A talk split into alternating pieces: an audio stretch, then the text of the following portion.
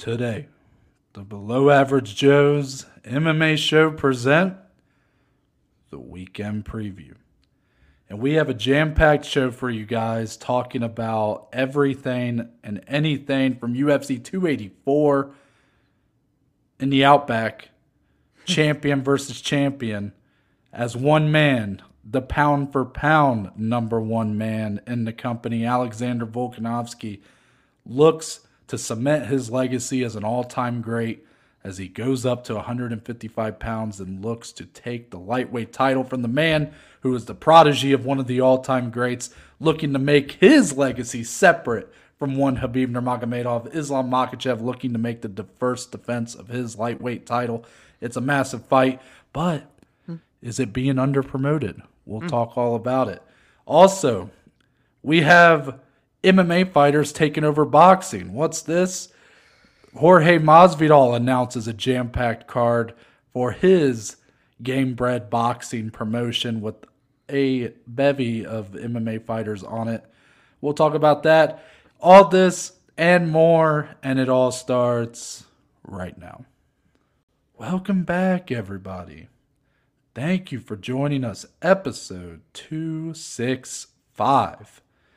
Me and Dominic are coming at you with another weekend preview, this time for UFC 284, headlined by a fight that Dominic has been the champion of for months on months. Our most viral Instagram clip to date. Three to four months later, we're still getting likes. There's still debates in the comments. And now we're gonna we're gonna bring it all in here, Dom, and we're gonna address our views at that time, and we're gonna say have our have we doubled down on our takes from three or four months ago? A lot has happened mm-hmm. in between that. And what's really special, Dom, is we're really kicking off a very important next few months in the UFC. Mm-hmm. We're coming off the heels of a pretty weak card. Derrick Lewis, Alexio. I almost said Alexio. Alexio Oleinik.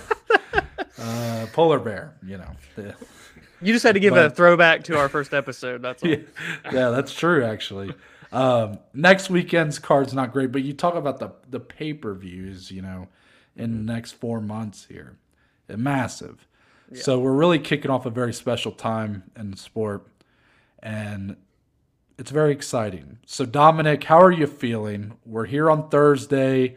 Feel like we're in the windy city, but we're not. Just weather be like that sometimes. How are you feeling, Dominic? You're back in the great state of Ohio. You are safe and sound from that that uh, terrible drive from Tennessee to Ohio, long one. How are you? I'm feeling good, man. The wind has allowed me to hunker down in the studio, which is right where I wanted to be on this Thursday evening, mm-hmm. anyways. We've got a history making title fight in just about a little over 48 hours from the time we are recording this. So I am absolutely pumped. The weather you can kind of feel it in the air, like wind aside. The temperatures, springs are coming. Springs are rolling in, and that just means more golfing for me personally, and our battling for bogey branch off of the brand, and just you know, nice weather. The sun's out longer. It's just a happy, good, happy, fun time. So we love that, but we love MMA. That's what we're here to do. I'm doing great, and I hope the same for you as we get rocking. I'm doing well, Dom. Doing very well. It is windy, but I prefer it. I, I kind of prefer the way it feels outside right now. It's like yeah. high 40. I mean, we're getting we're we're closing in on that 50 mark for temperature. The mm. wind makes me feel like me and Dom are back in our college town, Bowling Green, yep. bl- blowing green as they call it in those parts. So, um, it, it, feels like I'm at home a little bit.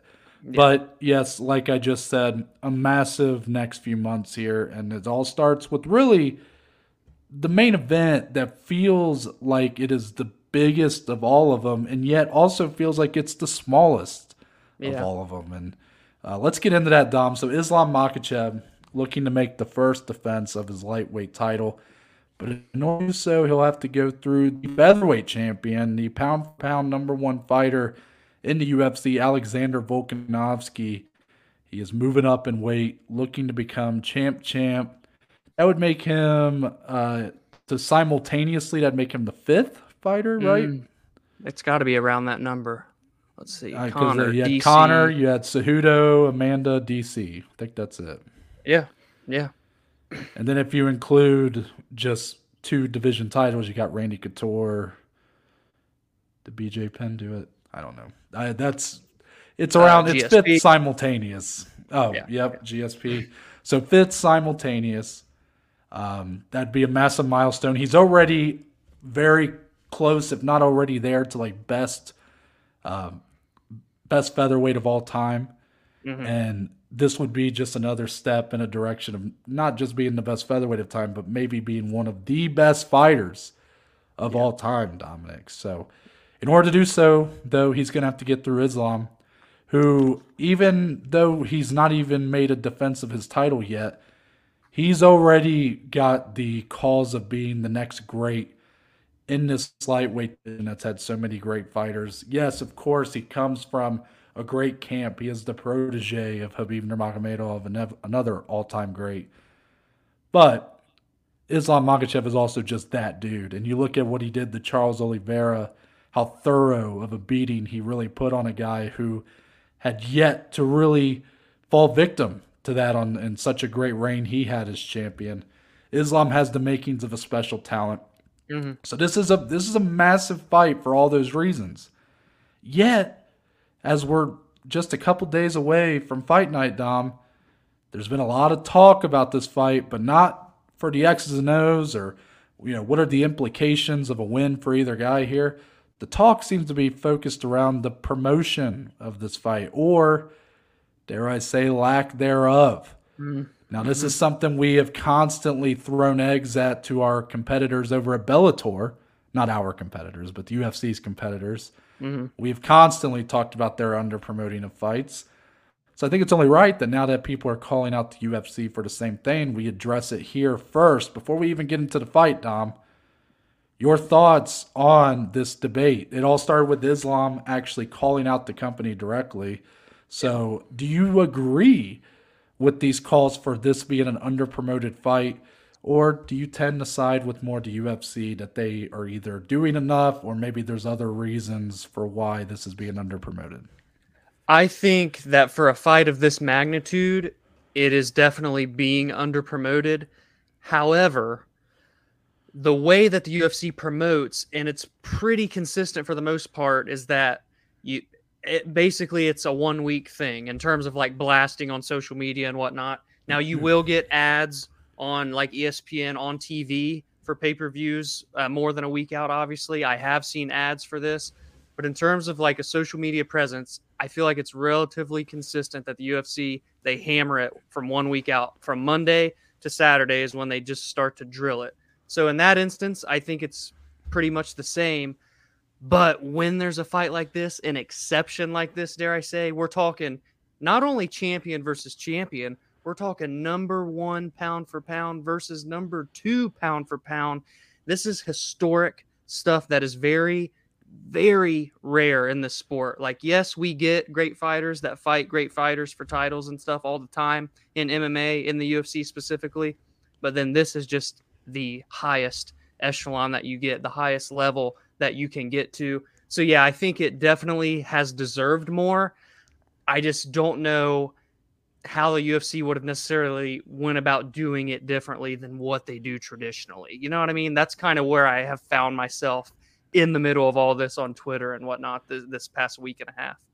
Yeah, this is a problem. uh, Depending on how you look at it, it's, a problem for a while, and it, it just took this type of fight to kind of shine a light on it.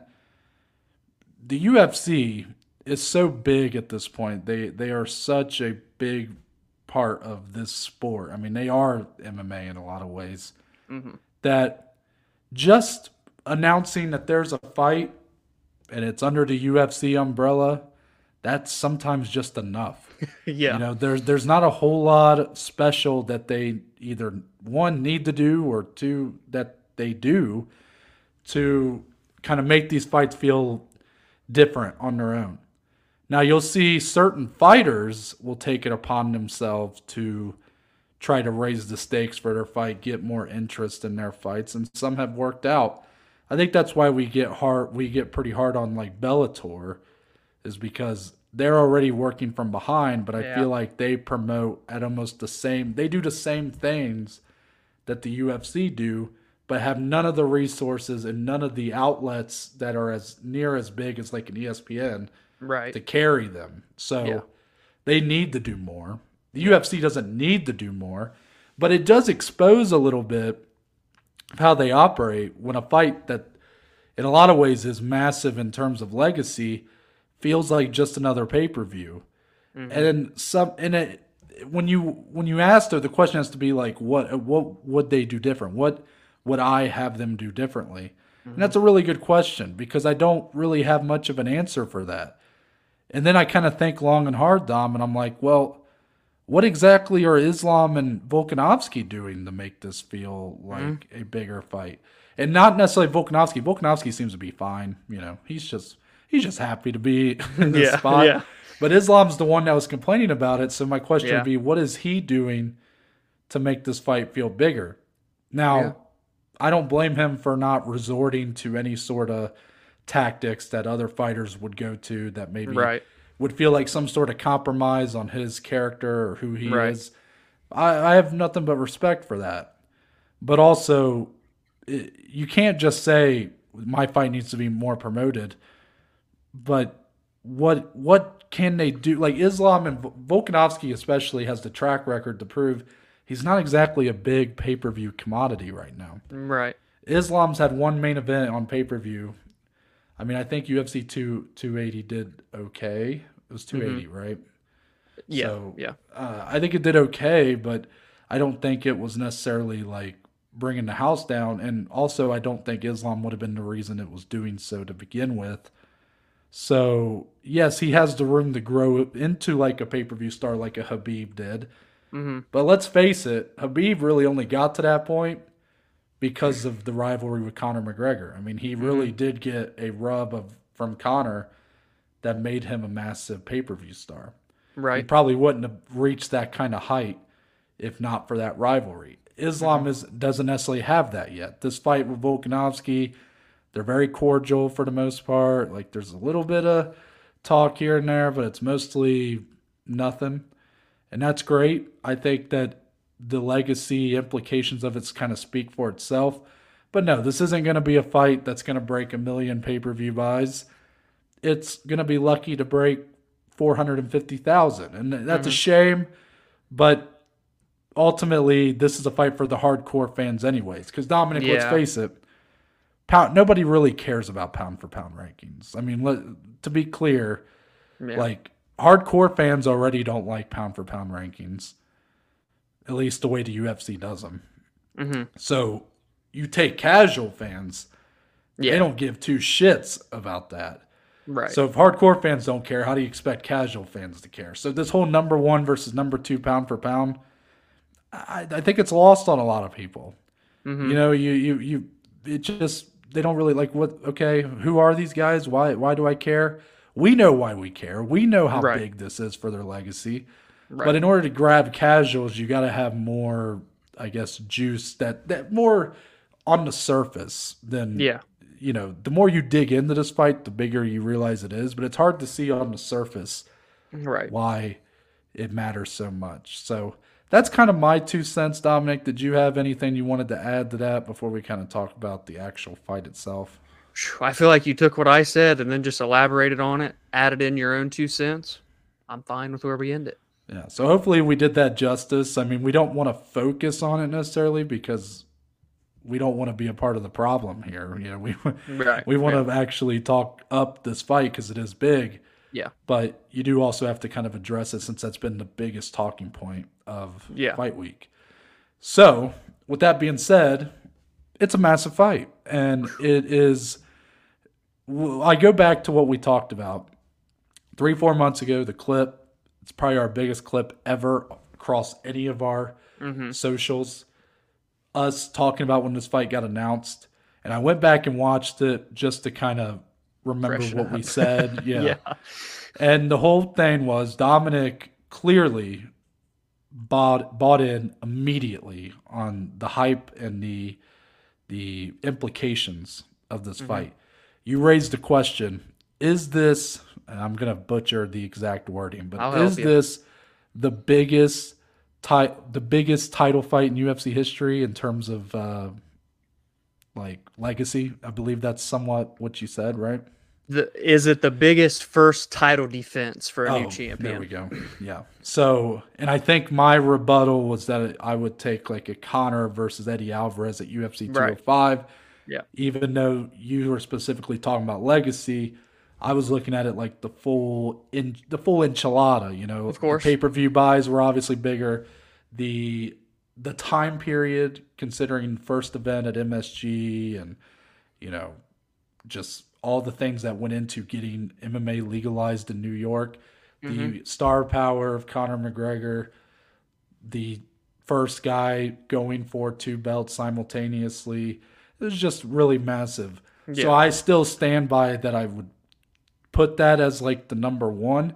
But honestly, Dom, I got there was a it was a mixed bag of responses to that. I think a lot of people were a lot of people didn't like it. They didn't like the take that uh, Conor and Eddie was bigger. I was getting I was getting kind of I was getting kind of flamed a little bit in the comments, and yeah, there was some people that came to my came to my uh, side to Mhm. back me up, but I, I can see though that there is a rabid amount of people that think like this, this is the fight for a lot of people, and Mm-hmm. it deserves that kind of respect. We can split hairs on which fight's the biggest first title defense, which fight is the biggest this or that, but on its surface, on its face value, it is one of the biggest fights of all time in terms of legacy. We've talked about that before. Other fights that were underappreciated, but were legacy me- impacting fights. DC versus Stipe 3, we Yes. said was to determine the best UFC heavyweight of all time. Mm-hmm. So Dominic, your thoughts on that original that original video we did when the fight was announced? Has anything changed for you three, four months later, or are you still all in on this fight?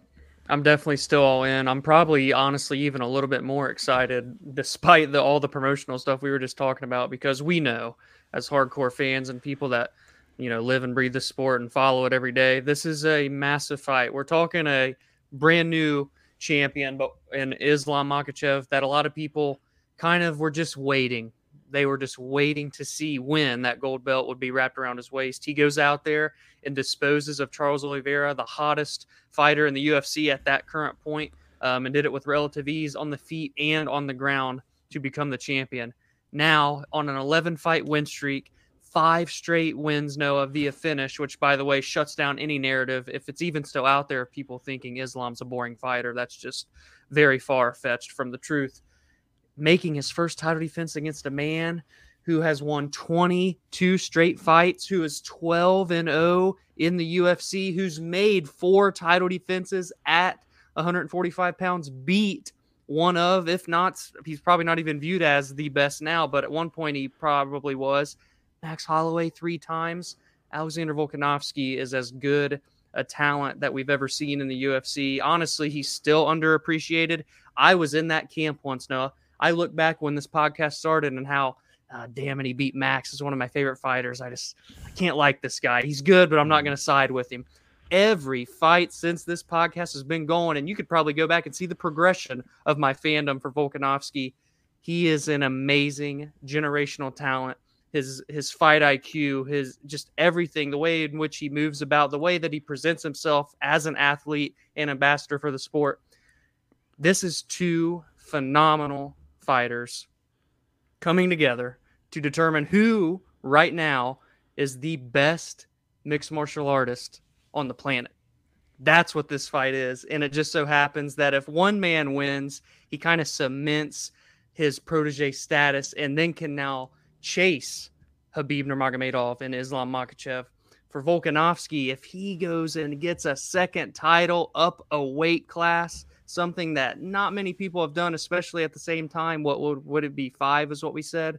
It's just historic stuff. We don't see things like this. That's why, as you know, whether you're on the side of it being underappreciated, underpromoted, or not, you got to just come together on Saturday, sit down, and enjoy this because it's 25 minutes that we won't get again for a very long time. 33 combined wins for these two as they step into the cage Saturday. That's not a small amount, Dom. Yeah. I don't know if you knew that, but 33 in MMA is not a small number. Yeah. And what what I want to say, I guess, on top. So regarding my thoughts, I, I again, a lot of the the clip was focused on kind of, you know, is it the biggest first title defense in history or not? I don't know if this was in that clip, but I remember talking about this at that time on that that episode, and I made the prediction that I thought Islam Makhachev's going to essentially roll Volkanovski here. hmm As good as Volkanovski was, I said, I think Islam's going to kind of run through him. I think it's going to, not that Volkanovski can't, you know, make a better account of himself than like Charles did, but that at the end of the day, I thought Islam was going to make this look pretty clean. hmm I've gone back a little bit on that. And actually, what's funny is I've seen a lot of people predicting that very thing. I have seen Uh, that. Yeah. I mean, just look at the odds. Volkanovski is a plus 300. Yeah.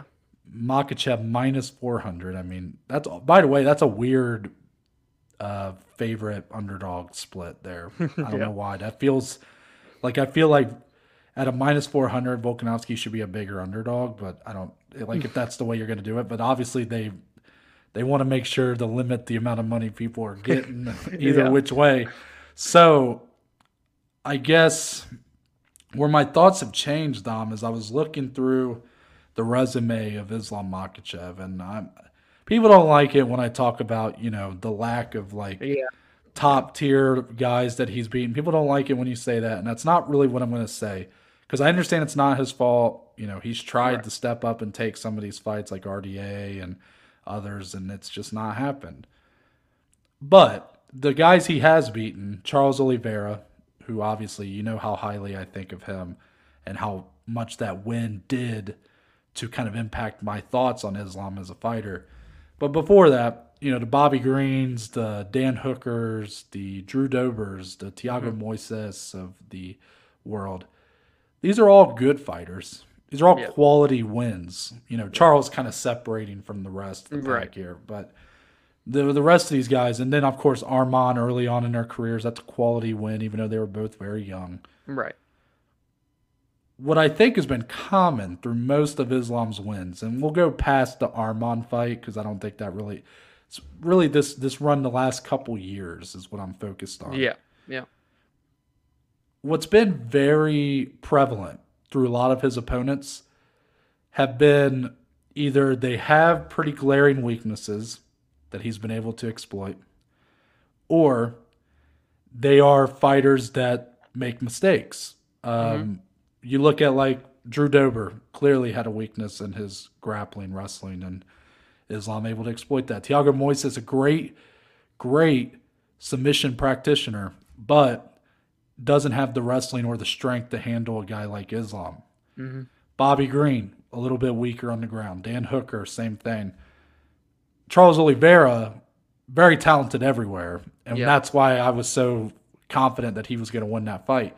Right. But what had made Charles's run so exciting and also had made it so kind of anxiety inducing was that he made a lot of mistakes in his fights and he Mhm. just always found a way right. to clear his head to make the adjustments and come out looking like a million bucks. Right. Alexander Volkanovski does not make mistakes, Dom. He he, He doesn't really make doesn't. mistakes at all. Yeah. And he forces you to react throughout the entire fight. He is constantly throwing feints. He's constantly throwing stuff, even if he doesn't really intend for it to do anything. He's constantly giving you a look. Yeah. And it- can be very hard for someone. You've seen guys crack under that pressure. Max Holloway had looked at times very much like the better fighter through their first two fights, but he just couldn't do it anymore in that third fight, and he got pummeled because of it. Yeah. The Korean Zombie. I mean, that was a tough one to watch. A guy that's as good as the Korean Zombie, who by the end, like, was so defeated. Yeah. Brian Ortega had glare had had moments of looking like maybe he could get it done, but then when he had that victory kind of taken out of his hands, you could tell and again very defeated. Yeah. Islam Makhachev is masterful at exposing people's weaknesses, at taking advantage of people's weaknesses. But what is he going to do when he goes up against a guy who has none? that question. Oh, I already see the social media clip for tomorrow, no, because the way you just worded that was absolutely awesome. But it's so true. Volkanovski, and again, it goes back to me talking about his fight IQ.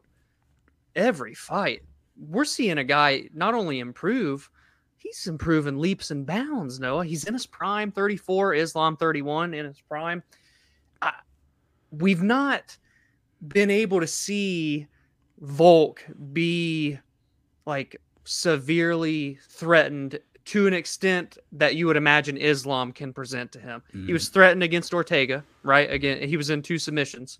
But I'm just going to go off of these all these five title fights right here that I'm looking at on my screen. Obviously, it's a win streak for Volk. It's 120-ish minutes of fight time because I think he finished Zombie in the fourth round. It was the third or fourth round. Yeah, so around 120 minutes. One minute of that combined, he's been not in control of the fight. That's, That's crazy. Essentially, that's a, around what it is. Someone can fact check me down to the seconds if you want. You might have so, to put two clips. That's a good. that's a great response well, like, there too. That's the thing. So, are we going to see Islam be able to expose something we didn't know existed in Volk's game mm. because he has the grappling and the strengths to do that? But I just if Volkanovski can strongly defend the takedowns, and this fight is on the feet you want to talk about intrigue. Islam, and I have felt this since the Moises fight, is better striker than Habib was. And now, especially, I believe that after like the Oliveira fight in specific. Volk, a lot of people I've been seeing Noah, and I've never really considered him in this category, but it's pretty true. Volkanovski is one of the best strikers in MMA and in the UFC. Mm. What's going to happen if it's on the feet? Volk is going to be four inches shorter, but still has a one inch reach advantage. Volk somehow is five foot two, not literally, but you get what I'm saying. And he has a longer reach than everyone he fights. It doesn't even make sense. So on the feet, I don't really know. Like I would think in my head, Islam would be able to do enough to edge him out. But then if you really take a second to think about it, I don't know if that's the case. And Volk may well be able to win the fight should it be standing for 25 minutes. But that's it's a tall task because I don't know if he can keep it there for 25 minutes. This is a great point, Dom, and I don't want to set the wrong kind of, I guess, projection of what I'm saying here. I'm not saying that I'm predicting Volkanovski to win now. I'm just saying that this fight, as the days have gotten closer, you know, four months ago, whatever, that was where my kind of first thoughts. And since then, I've just came around to this idea of like, I don't know what's going to happen because everybody seems to just accept the fact that Islam is going to dominate this fight, and I'm like, I just have a hard time seeing Volkanovski in that kind of position. I know, right? Is it possible? Yeah. Yes, because Islam's that damn good. But to me, what's more than likely going to happen here is you're going to have a lot of checkmates here. Just two guys that are so good, number one versus number two, clearly the two best fighters in the world. And you're gonna see a lot of like uh, not not checkmates. Uh, what's the word where it's like um, I can't remember. Maybe it is a. It's not checkmate. It's like where two guys like there's no more moves that one could possibly make. Like they have basically canceled each other out so mm. much. A stalemate. The stalemate. Thank you. Yeah. That's sort of what I could see happening here. Like I could really see yeah. just going to a decision and they're like, I don't know who's going to win. Like, uh, judges are like, I don't even know. Like yeah. you're going to see so much high level MMA here. You're probably going to see both guys have moments of success and their kind of strengths take over at points. Probably momentum shifts each way. A question I want to raise to you, Dom. Have mm-hmm. you considered when you look back at other examples of this, of a guy going up another weight class in pursuit of another belt, or even not. But the biggest examples being like the Daniel Cormier going up to heavyweight or Henry Cejudo up to bantamweight, even Amanda Nunes for mm-hmm. the women, but um, Conor McGregor up to lightweight, all that. Have you considered what improvements? Like I think a lot of people have recognized where Volkanovski may lack due to going up ten pounds. Mm-hmm. But have you considered where he may improve going up ten pounds? Daniel Cormier ever known as a knockout artist at light heavyweight. What's he do when he goes up? with the slightest of punches ever puts out Stipe Miocic. Yeah. I mean, just incredible. So I think that has to be taken into account here that those 10 pounds, Volkanovski may be a small guy and this and that, but you add on 10 pounds, what kind of power are we going to see from this guy who, let's not forget, was over 200 pounds at Yeah. one point in his life Yeah. and was playing rugby? Yes, Yeah. he's not shown to be this huge power threat at featherweight. He's typically a guy that uh, really takes you in the deep waters, puts it, puts it on you for the entirety Mm-hmm. of the fight. But now you get the extra 10 pounds, and it doesn't sound like a lot, but we've seen reason to believe Henry Cejudo finished Marlon Moraes when he went up 10 pounds. Yeah. Yeah. Conor McGregor, he was a, I mean, he was a knockout threat at featherweight and Right. at lightweight, so it don't Yeah. matter. But I could really see Volkanovski, you know, Islam maybe being caught off guard by the power of Volkanovski and having to respect that and maybe resorting to more takedown attempts. Will they be successful? I don't know, but that's really how I could see this fight going because Islam has made some bold claims, Dom. He said he's going to knock out Volkanovski, and I know people will just kind of say that for the, you know, try to buy mm-hmm. get some people to buy some pay per views or whatever. But you know, he may be caught off guard when he goes in there and he feels the touch of Volkanovski a couple times and goes, "Whoa, wait a minute, this isn't the power I was expecting from a 145er." You really just made me think there because now I'm going to go through it. Conor went up 10 pounds, knockout. DC went up, knockout. Amanda went up, knockout. Henry went up, knockout. Okay. You know who went down and got knocked out? TJ Dillashaw, the one man that didn't go up to try and win a belt. So you may be onto something here. Volkanovski could come in carrying more power than we've ever seen. Maybe people aren't thinking about it. I wasn't thinking about it, but now that's all I'm going to be thinking about all day Saturday until they close the cage door. Maybe, just maybe, if, like I said, he keeps it on the feet, maybe he won't even need 25 minutes of stand up, Noah. Yeah, it's it's the more we're just talking about this, the more excited it makes Yeah. me. Just when you could analyze it all day because both guys have such big strengths, but I I can't necessarily say that they each have like a huge advantage over the other because these are two of the most complete guys out there. Yeah. And because of that, like I said, might be a lot of stalemates here. I have no idea. I'm I'm beyond excited for it.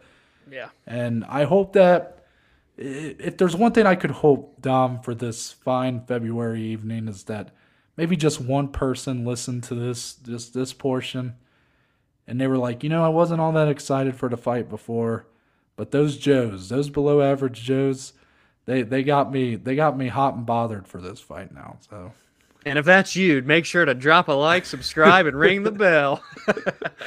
let's go. let's uh, go. Co-main event. There is another title fight on this card, Dom. There is. I think people are forgetting that's happening, to be And honest. it's for the actual interim featherweight title. So this would be basically a number one contender opportunity for a man in Volkanovski's division, Yair Rodriguez versus Josh Emmett. Yair minus 180, Josh Emmett plus 150. I'm happy with the matchup. You know, Josh Emmett felt like the guy who might get left out of this kind of uh, title fight. So I'm kind of glad he's getting it, even though a guy like Arnold Allen, there was really three guys, and one of them was going to get kind of screwed yeah. you kind of thought maybe Yair Yair felt like the one guy who was going to be in here, but felt like his resume had given him the least reason to be in this spot. Yeah. But undoubtedly, he's the favorite, and I also kind of agree with it in a lot of ways. So, mm. my question for you at the start, though, I I've already made my thoughts clear on interim title fights. I'm not going to harp on it because they are they're a part of the sport. It is what it is. But does this interim title fight feel a little more valid due to the uncertainty with the main event and the fact that we've yet to see Dom a, a, a dual champ, a champ champ, a guy who goes up and goes for another belt upon winning, stay in that in his original division. It's never happened. I don't think it ever will happen because the UFC, as much as I believe a guy like Volkanovski wants to defend at both divisions, like if he were to win Saturday, I don't think the UFC is going to let him because there's just too many variables that can get in the way. You you take a fight like here with Makhachev.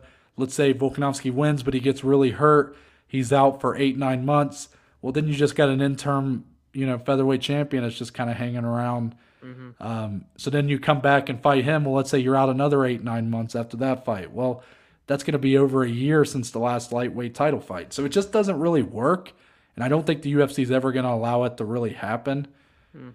So does that give this fight a little more credibility and being more of a less more more than just an interim title fight? And you can kind of give your thoughts on if you agree with my assessment or not of Volkanovski going up and down.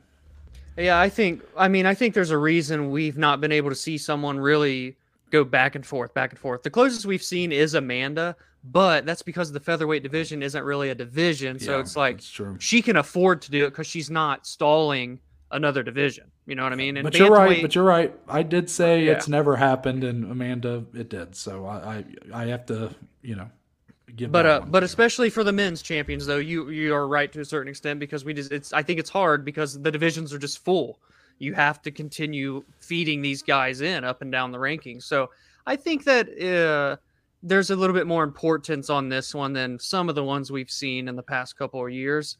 Uh, both these guys have earned it. At the end of the day, it's a number one contender fight, but they are going to get a gold belt wrapped around the winner.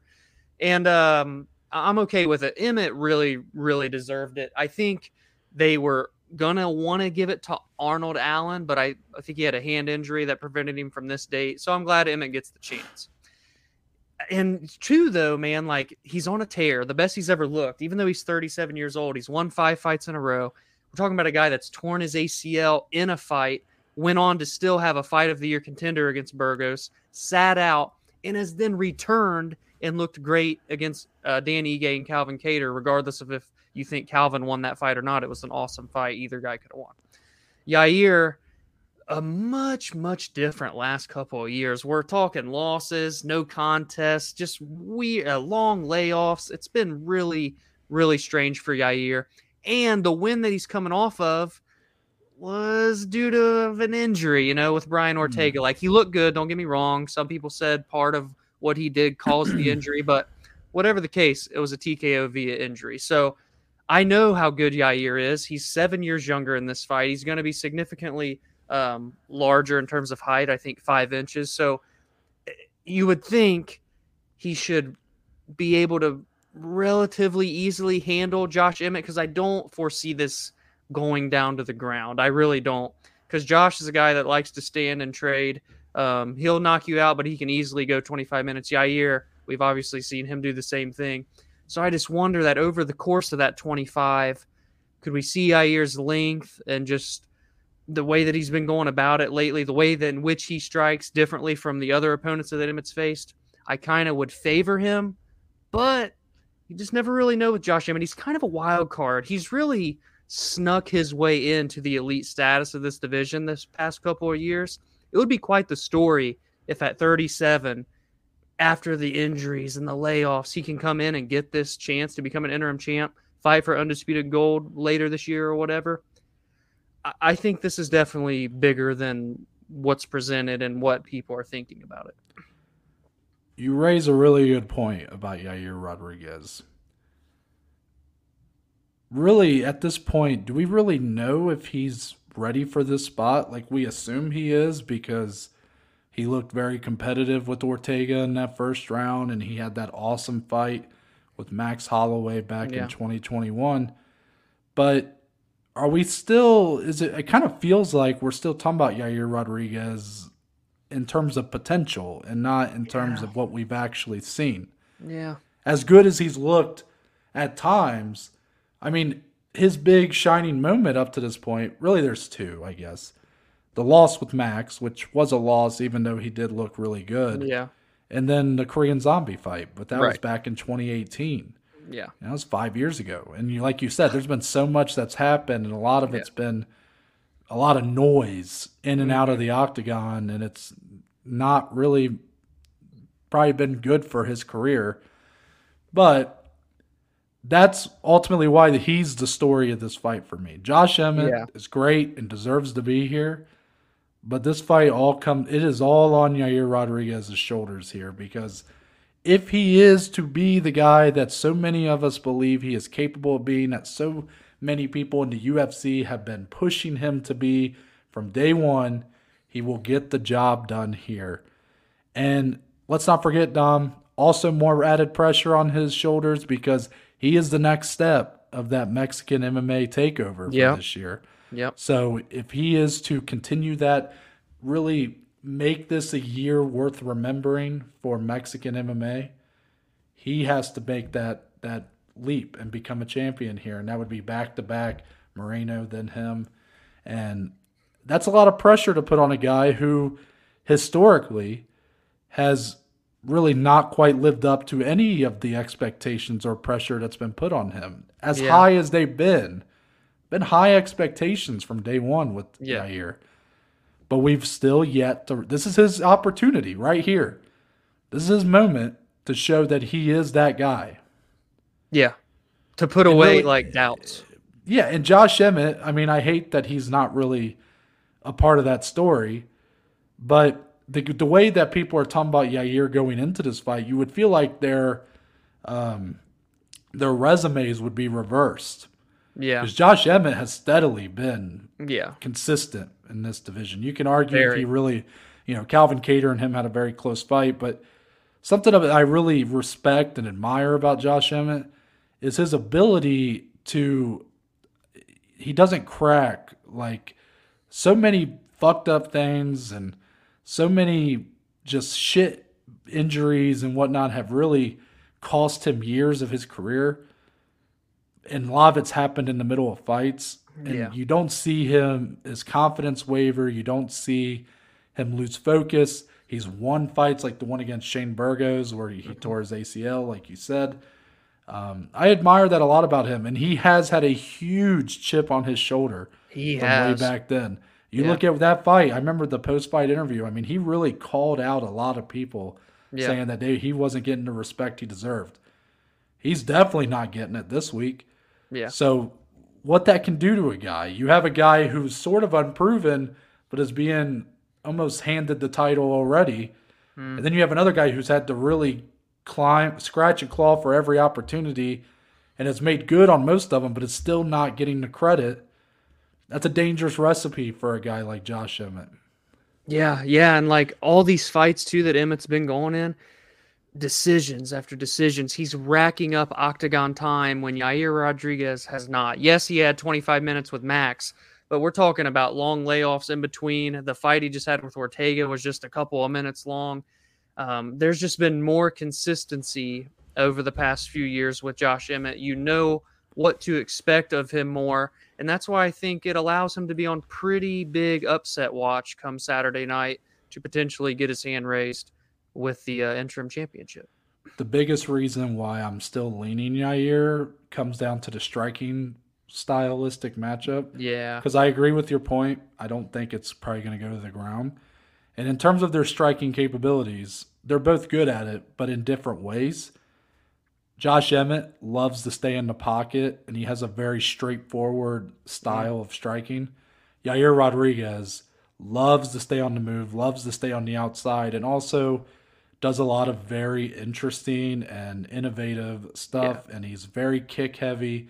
So I, that's why I tend to give the advantage to Yair. I just think that he's a little more More weapons. Yeah, just yeah, he feels like he has just more in, in his arsenal. Right. Yeah. Josh Emmett, very talented on the feet, but very straightforward in his approach. So yeah. stylistically, I just don't love it for him in the stand-up battle. But again, very durable guy. He's Mm. far capable of taking some punishment to dish some. So Yeah. Yeah. Very true.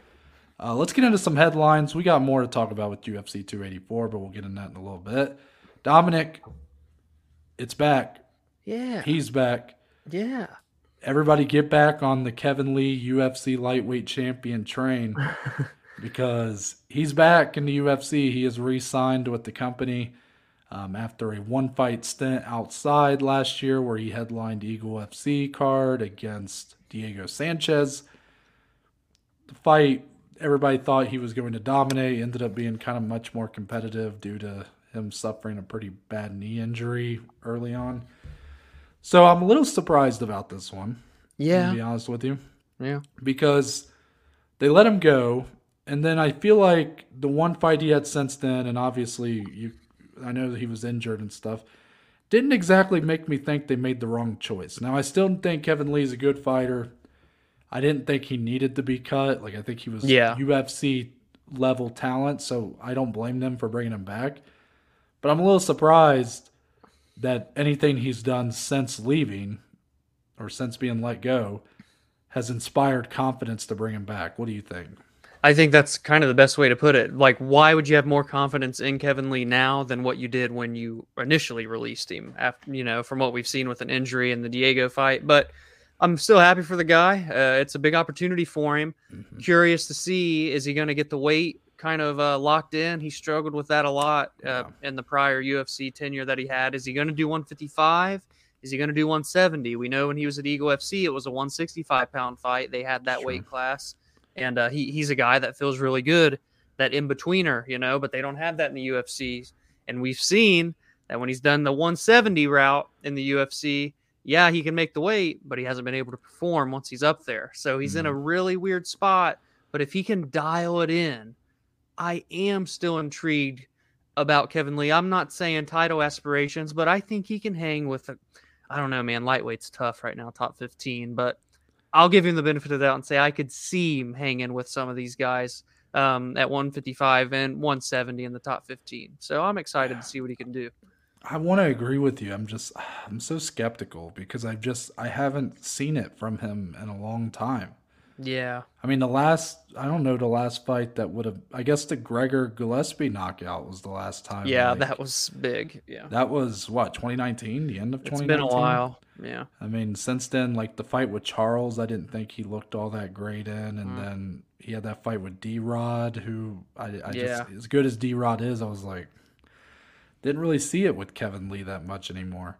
Yeah. And yes, I, the weight is the biggest factor too, because I think when he makes 155, he like kind of zaps so much Mhm. energy out of himself and doesn't isn't able to fight up to his capabilities. But then at 170, he's almost too heavy to the point where he lacks some of the stamina and therefore loses some of his fight IQ in the later rounds. I mean, that's been a constant issue for him. So I'm just not confident that anything I've seen since then has not made me think that he's fixed any of that and Yeah. or has improved as a fighter. Yeah. I'll be But- curious to see how they match make him. 2023 looking like a big year for the Lee brothers. I mean, his brother is still like absolutely massive on TikTok. So Nice. good nice. stuff for them. Oh, wait, did you not know that? I did not know the- that.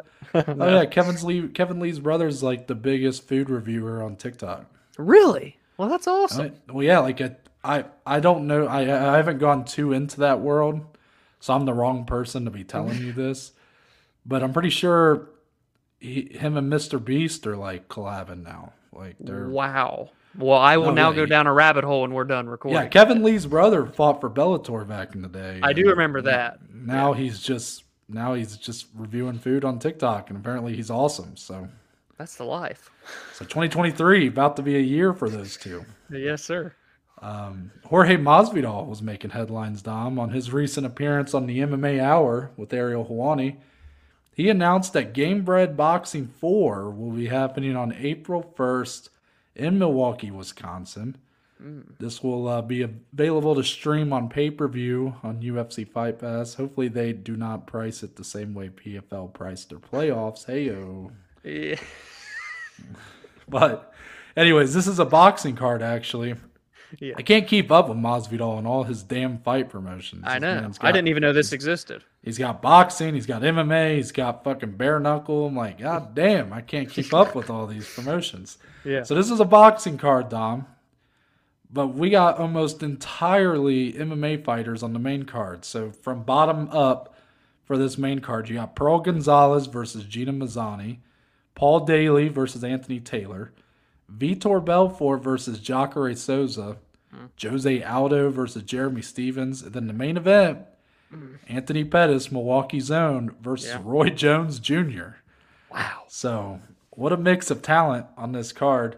I am curious. I know you're not a big boxing guy, but what are your thoughts on this? Like, are you are you are you on board with the uh, with the concept? And then two, if it was like 10, 15 bucks, would you buy it? I think so. I think I would spend 10 or 15 to watch this. I mean, there are a lot of big names on this at the end of the day. Um, you know, hey, damn it, we never got Anderson versus Roy Jones Jr., but we'll sure get Anthony Pettis versus Roy Yeah, Jones Jr. crazy. instead. Um, yeah, I mean, I mean, it's definitely cool. I'm the biggest intrigue, Aldo Stephens. I mean, Yeah. that's that that caught me off guard. I know Aldo said he wanted to box. Jeremy has always been a striker. They fought each other, and Jose won via body shot TKO. So uh, I'm actually very intrigued how that'll go. Vitor, we've seen box before. It got a little ugly there for uh, who did what was the opponent? It was Holyfield or something. Yeah? Vander Holyfield, who Yeah. had no business being in a ring anymore. Yeah. Didn't like that, and nothing like Vitor boxing against a guy known for his jiu-jitsu and Jacare Souza. So we'll kind of see how how that'll go there. Uh, Pearl Gonzalez, I know, has done fights like this before. Gina Mazany, has she boxed much? I I don't I really know. She's she's a former UFC fighter. That's what I, that's why I remembered her. I don't know if she's ever done anything like that. And then Paul Daley, correct me if I'm wrong, just retired, right? With Yeah, Bellator. Okay, Yeah, that's what I thought. So and why Anthony? Anthony Taylor was on a couple. Of, he's a former MMA fighter, but he's kind of he's made a name for himself from being on a couple of these Jake Paul like undercards.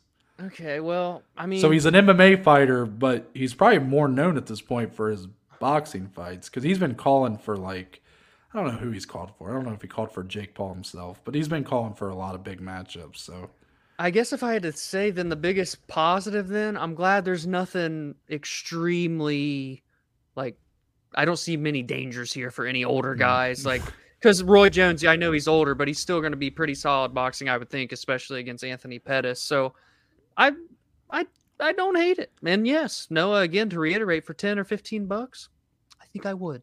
I think I would. I was very close to saying this was a perfect, like, just event, perfect opportunity to give a lot of these guys paydays that are no longer able to do so in MMA.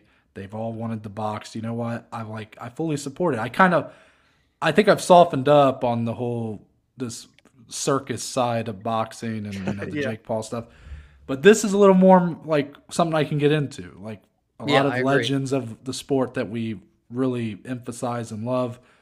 Doing a sport that in boxing that you have to be less. I guess there's less aspects to it than MMA. I'm not going to say it's easier or it's Right, right. any less dangerous, but it does in some ways feel like okay, these guys are past their prime. They're mostly retired or semi-active, but they want a bigger payday. Boxing tends to pay bigger, so you know what? I'm all for it.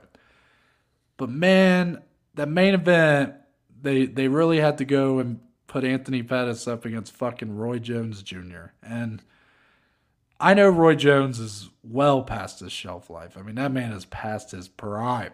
hmm But he's still one of the, I mean, an all time boxer. And Anthony Pettis is a former UFC lightweight champion, a great MMA fighter, Yeah. no boxing experience that I know of. Right. So I do worry about that main event. I understand why you do it, the name value. Obviously, Anthony Pettis is going to sell a lot of tickets because Milwaukee is where he's Mhm. from.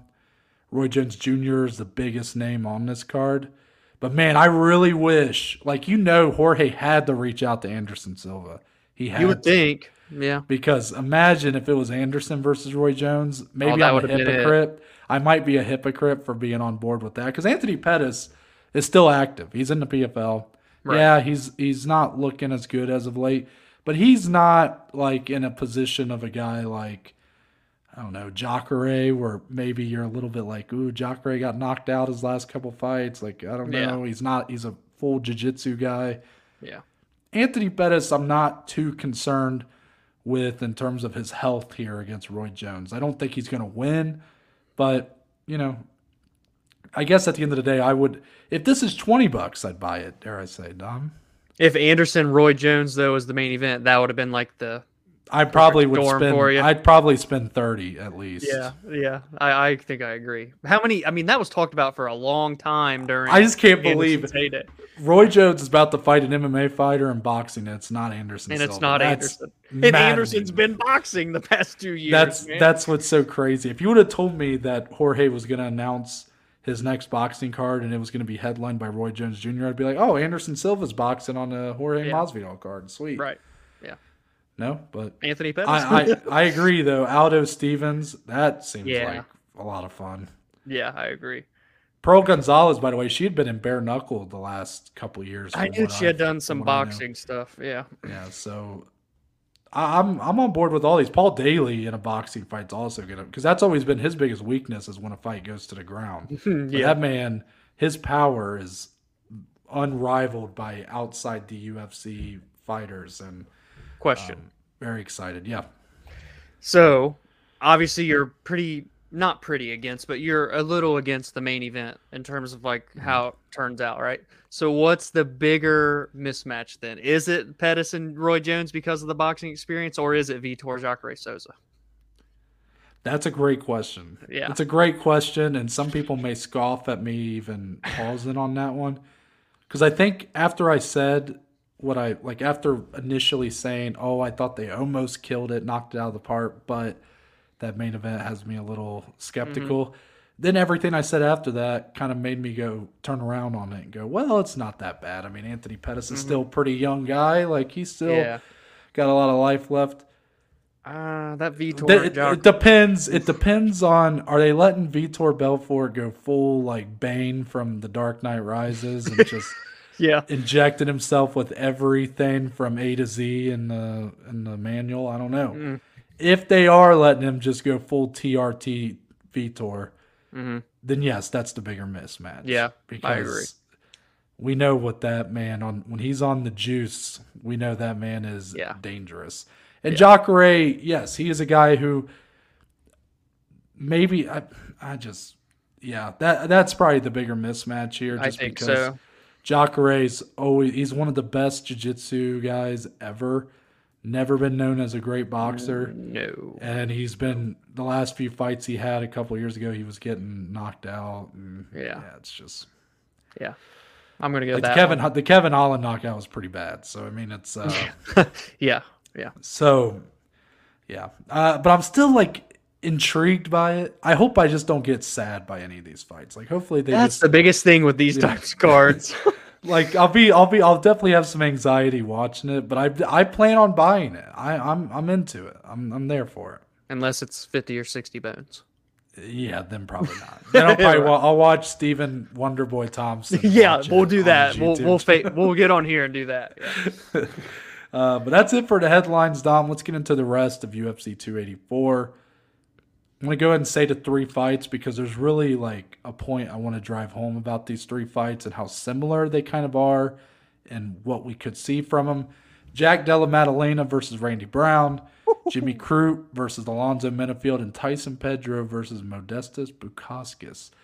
Dominic, these three fights, and I already said this to you, so just pretend like you're hearing it for the first time Of course. these three fights have the these are either going to be three showcase opportunities or three massive upsets. There is no in between, I believe, for any of these. I don't see any of these fights being razor thin, mm-hmm. close decisions, or very competitive. I think these fights are all going to be thorough. They're going to be decently quick. The Jack Randy Brown one, I think, has the makings of going a little longer.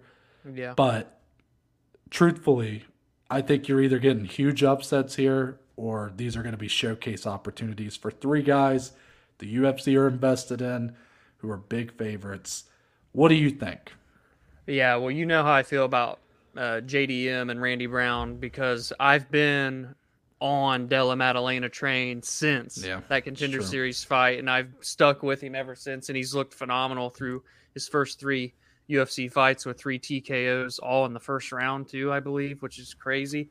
Randy Brown, though, friend of the show, we got to say that every time we talk about him, and a guy that I, I just view as someone who has really gotten better and better, especially these last couple years. He's put together four straight very solid wins Um, and it just feels like he's kind of coming into his all right now. Whereas Jack, still 26, nowhere near the competition. I think the biggest thing in this, and it's not Randy because he's four inches taller and has a five inch reach advantage, but not the size in terms of bigger. His experience with competition. Don't get it twisted, guys. Randy Brown, 10 and 4 in the UFC, his schedule has been very solid ever since day one in the UFC. And Jack has not had the same amount of competition. So I wonder, you know, if we get that big upset in this one, like Noah was talking about, I think it comes down to Randy Brown just being in more scenarios against bigger, better competition that really could set him um, apart and get a win over Jack Della. For Jimmy Crute, I'm excited to see him back off of an injury. He's been out since what is it, December of 2021. That was against Jamahal Hill. He's still number 12. For Alonzo, he's looked good, two straight wins by knockout. I just worry, like I don't see this one going long. First and foremost, in terms of uh, the uh, fight lines, if you're betting this, I just I think Jimmy Crute being so young, I like a layoff better for these younger fighters because not only can he recover from injury, there's much more time to really put some polishes to his game that we saw be exposed. Because I mean, he when he went out, he had lost three out of five before this layoff. So I, I think we could see a very much improved Jimmy Crute that could be the kryptonite for Menifield. Last but not least, Tyson Pedro has been a killer since he returned from a long hiatus. Modestas Bukauskas. I was gonna fuck that name up if I didn't look got released by the UFC after losing a couple in a row, and he had a bad knee injury, but has recovered. Went to Cage Warriors, went 2 0, became the light heavyweight champion. Now he's back. I like this fight a lot for both guys. Pedro is getting a step up in competition compared to the two that he's had in his comeback. And Modestas is getting his opportunity back against someone that I think is beatable because, like you said off recording, Pedro, oh, how did you word it about him? About like um, the value on him and how like how he performs. Yeah, like how... basically, I from what I've seen, I I feel like there's a the the value betting wise and just the market has really inflated Tyson yeah, Pedro. That's what you're and, saying. And and I don't think yes, he's looked really good in these essentially squash matches. I mean, he's been given very low level opponents up to this point in his return.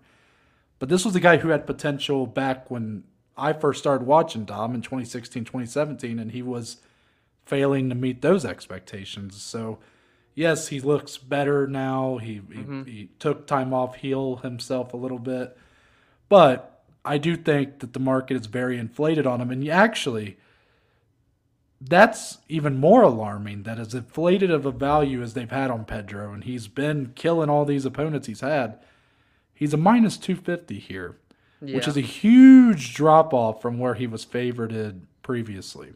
Like minus 900 Yeah, and a stuff. lot of that can be attributed to Modestas just being a more credible opponent. Mm-hmm. But maybe, Dom, just maybe, there's a little more to look into with that line. And you go, hmm, this guy went from being a minus 900 to a minus 250 in one fight. yeah. Maybe they're trying to tell you something. Yeah. Just maybe. I don't know. Yeah. I and I love the way you painted this in terms of like you're either going to see three big favorites look as they should or potentially three underdogs get huge upsets but not necessarily having any close fights. So I'm going to ask you this and I think I even asked it off recording but I want for the people. If you had to pick one of the three underdogs that we just discussed, who would you pick? If, to give you a second, I as of right now on Thursday night when we're recording this, I think I would actually lean Modestas in his return fight over the other two. If I had to pick right now, recording. That's a great question, Dom, because I want to. I'm trying to rule out like one of the three to like Mm. limit it, like you know, in my head. Yeah. And every time I try to limit one of them or like take one out, I'm like, oh, but this. Like, I do believe that Tyson Pedro is being a bit inflated in how people view him at this point. hmm Modestas is kind of he's been on the comeback trail. He's he's red hot. So there there's that discrepancy there. Yeah. Jimmy Crute, I'm pretty high on still. Yeah. But you take into account he wasn't exactly on the, the highest of runs before the injury, and he's had a long layoff due to injury, going up against a very big, powerful, explosive fighter in Menifield could get dicey. Yeah. And lastly, I don't view Randy Brown as a, an underdog like a lot of people do. Much like what you said, I think this is a pretty even fight going in in terms mm. of what these guys have proven, mixed with where their. Yeah. potential is and who they are right now.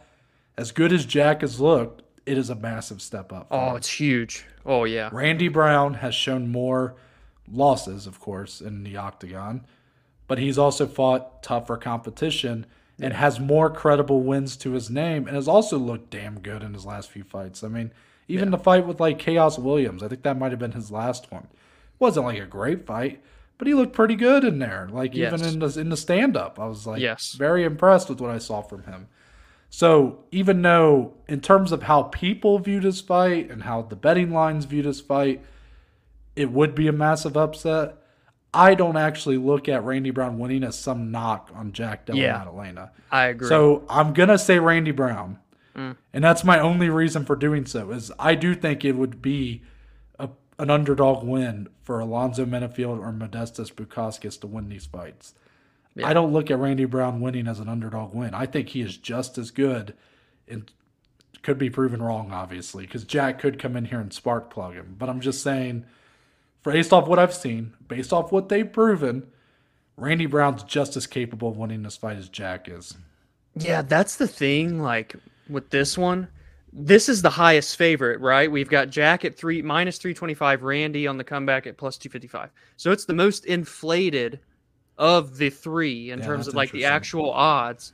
But it does feel like the like I could see this fight being closer than the other two if we had to pick on like Yeah. one going the distance and being razor thin. I, so yeah, I like that. And I don't know, man. It's weird about Modestas, like with his comeback, and if he can get a win here, like 13 and 5, 1 and 3 in the UFC. It's not great, but I feel like he's a better fighter than those what those two records say. I may or may not be proven otherwise this Saturday. It's it's we are sort of putting ourselves out on limbs, but I mean that's what makes it fun, Dom. That's Yeah. what makes it fun. So Yeah.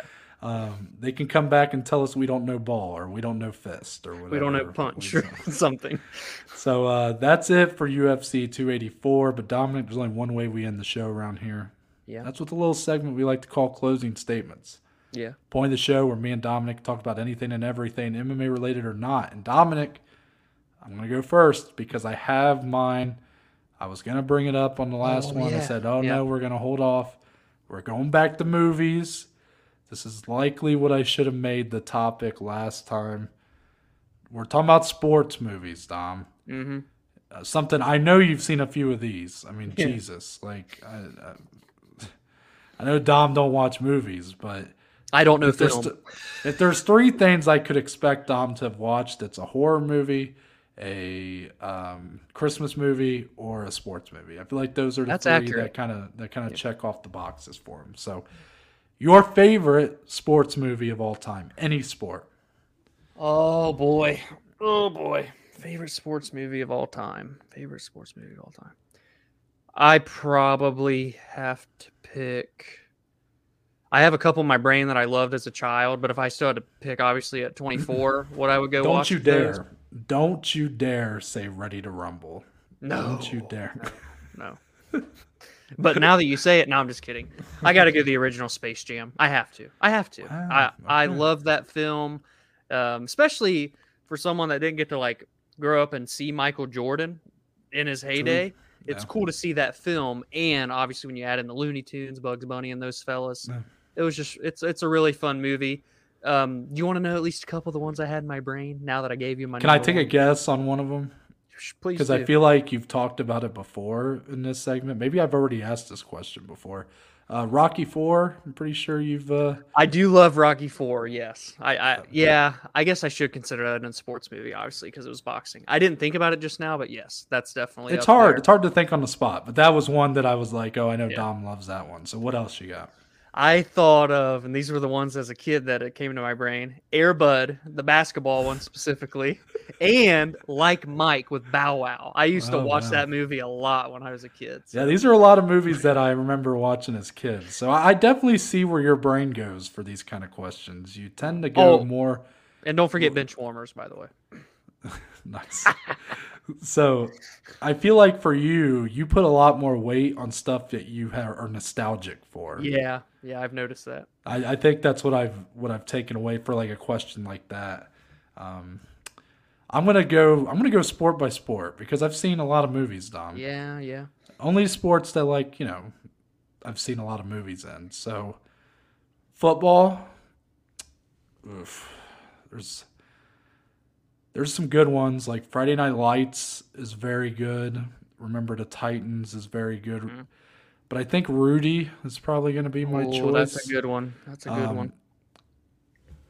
being that I'm a guy that loves history so much and loves like just that movie just feels like a time capsule and I just Mm. love that learning more about the history of sports and of that time period for football Notre Dame Mhm. I think it does such a great job of showcasing all the reasons why people love Notre Dame and just love college football and stuff and that that it's really easy to buy into Rudy in that movie. He is really exemplifying like anything is possible and the American Mhm. dream and all that. So I love it. I love it. Love it. For basketball, because you mentioned a lot of basketball movies right there. I did, You know, I? I don't know if I would have said any of those three. Airbud was a that was a shock when you said that one. But I get why. Like I remember loving it as a kid. I could have mentioned that for football. Uh, Airbud Golden Receiver is what it was Mm, called. Yeah, yeah, yeah. So for basketball, what are some ones that I really like? I mean, Hoosiers is a classic. Coach Carter, I remember really I do like Coach Carter. That's a good one. the, the original Space Jam is definitely up there. A lot better than the LeBron James Space Jam. I did not. Mm. I've didn't seen the new that one, Yeah, I but didn't fuck with that one. So, do I have like a favorite basketball movie? What are some movies I'm forgetting here, Dom? There's got to be For some basketball, basketball? movies I'm forgetting. oh man. Oh, I got it. High School Musical. No, I'm just kidding. I'm Oh just kidding. brother. I'm just kidding. Yeah, no, no. But I, I, I, for some reason that popped into my head. So, I don't think there's Um, as many though. Probably basketball films either compared to like football. ooh, and- you know, a underrated one. I don't even know if you know about this movie. He Got Game with Denzel Washington and Ray Allen. No shit. Now I don't yeah, think Ray. Allen plays Jesus Shuttlesworth in the movie. That's a really I've good. see. I've heard that name, but never seen the movie. Denzel Washington's the man. Kobe Bryant, fun fact, was supposed to play uh, Jesus Shuttlesworth, but ended up going to Ray Allen instead. So Wow. Ray Allen also one of my favorite NBA players, so that doesn't hurt. Hmm. The baseball one's easy for me. There's a lot of really good baseball movies, by the way, but Major League That's what I figured. number one. Yeah, I, I that movie is my favorite sports movie. that's the one. Probably. Okay. So that clearly takes it, even though other there's some other really good ones. I would not have put bench warmers up there, but I get it. I get It's it. incredible, incredible film. Um, I was trying to think. Oh, you know, hockey. I haven't seen many hockey movies, but the Mighty Ducks. I mean, that's I've never seen Mighty Ducks, bro. really, you know, Yeah. I, I, I. It doesn't surprise me because you're not like much of a hockey guy, but yeah. The only reason I saw it was because they played it when we were in like middle school. Mm-hmm. it, you know, when it came close to Christmas break, every class was just showing movies like all Rolling the day. TV on the stand, baby. Yeah. so I remember, uh, it, I think it was for my choir class. Uh, she had Mighty Ducks on, and so we watched that for like two or three days, and so I I, I remember really liking that movie. So that would be hockey, and lastly for combat sports. So t- this is another tough one because I have a very soft spot in my heart for every Rocky movie besides Rocky Five. The rest of them are awesome. The Creed movies are Yeah, freaking yeah. phenomenal. Rocky Three is actually my favorite one with Mr. T. Mm, Clubber okay. Lang. I love that one. But I think I'm gonna go Bloodsport. I was literally going to say that. That's what I figured you would say. You know, there's something so cool about the idea of the secret kumite, like out in the fucking God knows where. Yeah. And you got all like the the fucking ambiance of that movie is incredible.